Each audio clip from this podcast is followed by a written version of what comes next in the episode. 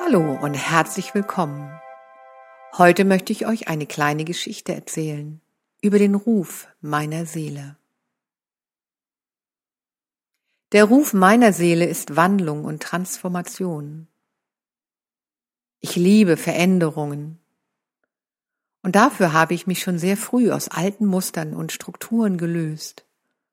Und mit 23 zog ich mit meinem damaligen Partner nach Neuseeland. Es war nicht so sehr die Liebe im Herzen, die so kraftvoll war, sondern es war eher der Sog aus dem intuitiven Bauchgefühl, das nach Veränderung, dieser Wandlung und dieser Transformation rief. Als ich dem Mann begegnete, stellte ich alles auf den Kopf und ließ alles los, was mir bis dahin lieb und wichtig war. Er zeigte mir eine Welt, die ich bis dahin noch nie gekannt habe. Und ich wollte es unbedingt umsetzen und mitgehen nach Neuseeland.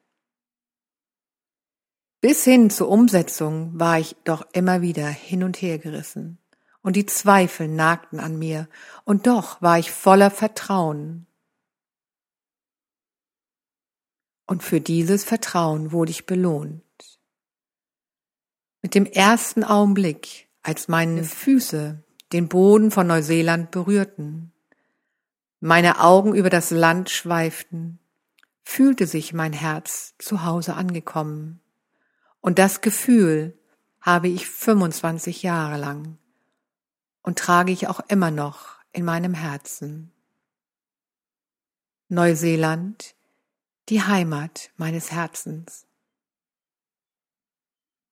Ich muss ein wenig schmunzeln, wenn ich an die Zeit zurückdenke, denn damals war mir noch nicht bewusst, dass ich dem Ruf meiner Seele gefolgt war. Ich hatte es getan, weil ich gelenkt und gezogen wurde und weil es sich aufregend anfühlte und ich einfach neugierig war. Der Mann, mit dem ich zusammenlebte, war ein Phänomen von Gedanken, Ideen und Visionen. Jeden Tag aufs Neue hatte er eine Idee, eine Vision oder einen Traum, den er mit mir teilte. Anfangs hat mir das sehr viel Stress bereitet, da ich ja Veränderung, Wandlung und Transformation liebe und es dementsprechend auch immer sofort umsetze. Aber da diese Vision und Träume und Wünsche sich erst monatlich, dann wöchentlich und auch täglich änderten, musste ich letztendlich erkennen, dass er einfach nur teilte, was ihn bewegte und ich es nicht unbedingt umsetzen musste. Das ging von einem Crepe-Shop in Australien, Ware aus Bali einkaufen, um sie dann zu verticken.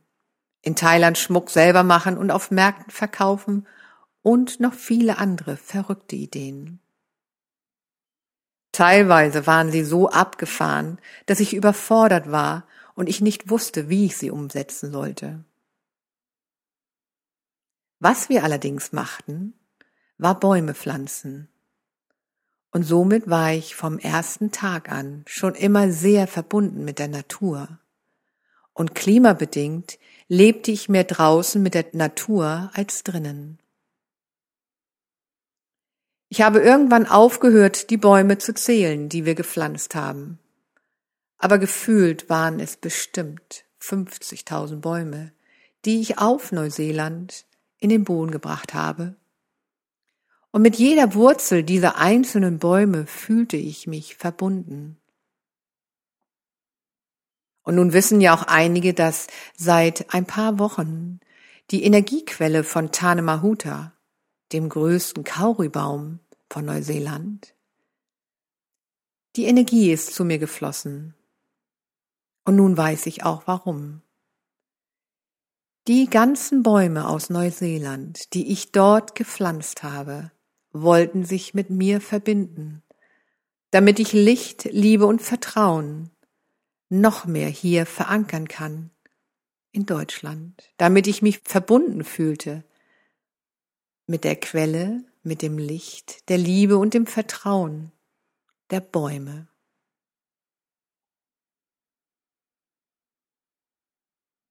So viele Bäume habe ich begleitet ins Leben. habe ihnen Licht und Liebe geschenkt, damit sie ihre Wurzeln verankern können. Ich habe mir immer wieder das Umland, die Umgebung angeschaut und habe mir immer genau angeschaut, welche Bäume schon dort waren. Und dazu gesellte ich noch viele andere Bäume. Ich hatte Samen mitgebracht aus Italien, Pinienkerne. Die bewahrte ich lange auf und hegte und nährte sie mit ganz viel Liebe. Und irgendwann war es soweit, dass diese Saat in den Boden wollte, und somit pflanzte ich, säte sie, und sie wuchsen und gedeihen.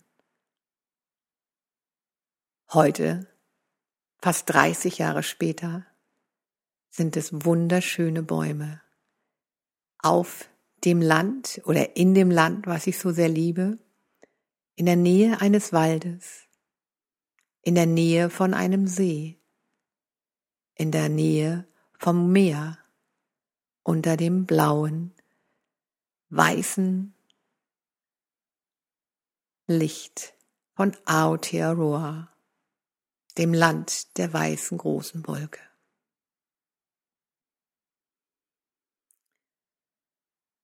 Warum erzähle ich das? Warum erinnere ich mich hier gerade jetzt in dieser Zeit so sehr daran? Ich hatte es vergessen. Da es für mich so natürlich war, dass ich dies getan hatte, wie morgens die Sonne aufgeht und abends wieder unter. Es war so natürlich für mich, diese Bäume zu pflanzen, sie ins Leben zu begleiten, so natürlich wie meine Atmung. Nach der Einatmung kommt die Ausatmung. Man kann nicht verkehrt atmen aber ich kann mir meiner Atmung bewusst werden. Und ich kann den Raum nach der Einatmung fühlen und ausdehnen. Und ich kann mich voller Vertrauen in den Raum nach der Ausatmung tragen und sinken lassen. Ich kann den Atem beobachten, wie er sich anfühlt, was ich fühle und wo ich ihn hinlenke. Ich kann den Atem mit dem lauten So Hum begleiten. Für mich ist der Atem ein Geschenk, so wie der Ruf der Seele ein Geschenk ist, den wir bekommen, wenn wir auf die Welt kommen, und das ist das Letzte, was wir geben, wenn wir wieder ins Licht gehen. Es gab noch viele Momente der Veränderung in meinem Leben. Doch die Veränderung, die wir zurzeit erleben und erfahren, fordert sehr viele Menschen heraus und auch mich. Teilweise fühlt es sich für mich so an, als wenn mir meine Zähne gezogen werden. Emotionen, Gefühle, alte Glaubensmuster und auch Ängste zeigen sich immer wieder. Doch im Vertrauen meiner Atmung schaffe ich es immer wieder, die Realität zu spüren, die Wahrheit in mir zu sehen und die Worte in meinem Herzen zu hören. Ich bin so dankbar für meinen Atem. Und daher habe ich mir überlegt, ich möchte euch heute gerne einladen, mit mir bewusst zu atmen. Und begleite deinen Atem mit So Hum. Ich begleite euch gerne auf diesem Weg der Veränderung und lasse euch dann mit eurem Atem alleine bis wir uns dann das nächste Mal wieder hören oder sehen. Ich danke dir vom ganzen Herzen für dein Vertrauen und die Aufmerksamkeit, die du mir und meinem Atem heute geschenkt hast. Nun schließe einmal die Augen und atme tief ein und aus.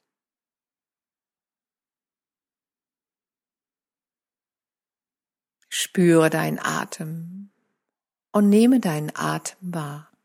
Du atmest ein und du atmest aus. Wenn du die Ujjayi-Atmung kennst, komm in die Ujjayi-Atmung und du spürst, wie dein Atem langsamer, achtsamer noch tiefer wird.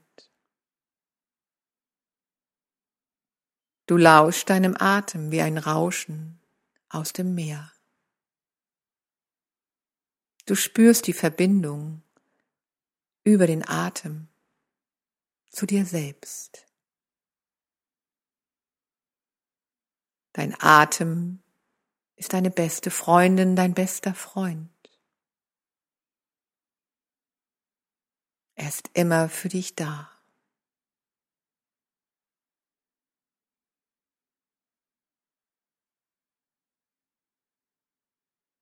Du atmest ein und du atmest aus.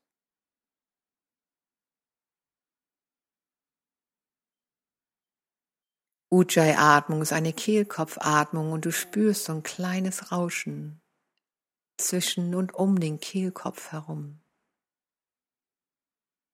Und während du einatmest, wiederholst du mental für dich den Laut So.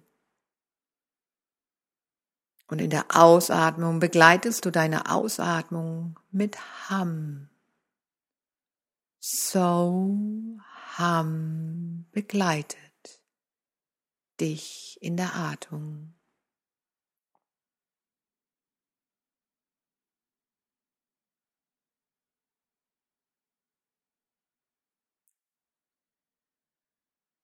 Und du merkst, wie dein Atem immer ruhiger wird, wie du dich immer wieder öffnest, wie du den Raum öffnest nach der Einatmung und hier ein bisschen länger verweilst als gewöhnlich. Du brauchst den Atem nicht anzuhalten. Nimm den Raum nach der Atmung wahr wie er ganz natürlich entsteht, ganz intuitiv.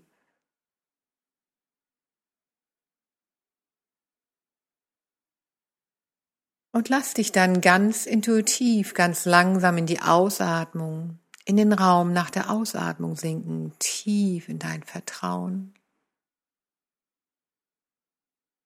tief in deinen Körper hinein.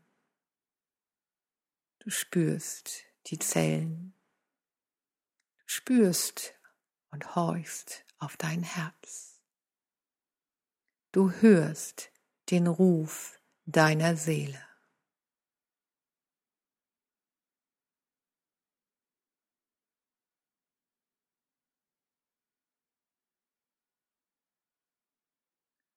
So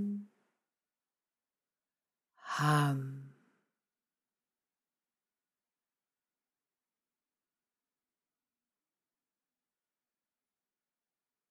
Spüre ganz intuitiv, liebevoll und fürsorglich,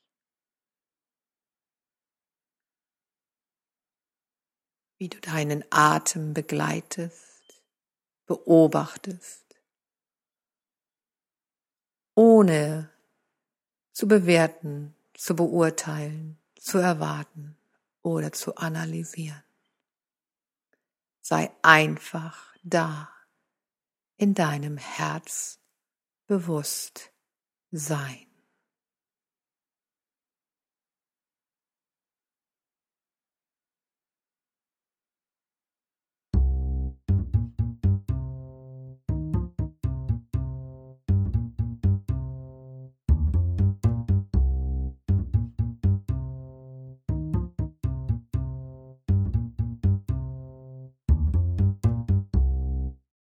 Sie hörten den Podcast Der Ruf deiner Seele aus der Reihe Be That Change, gesprochen von Gabriele Oltersdorf.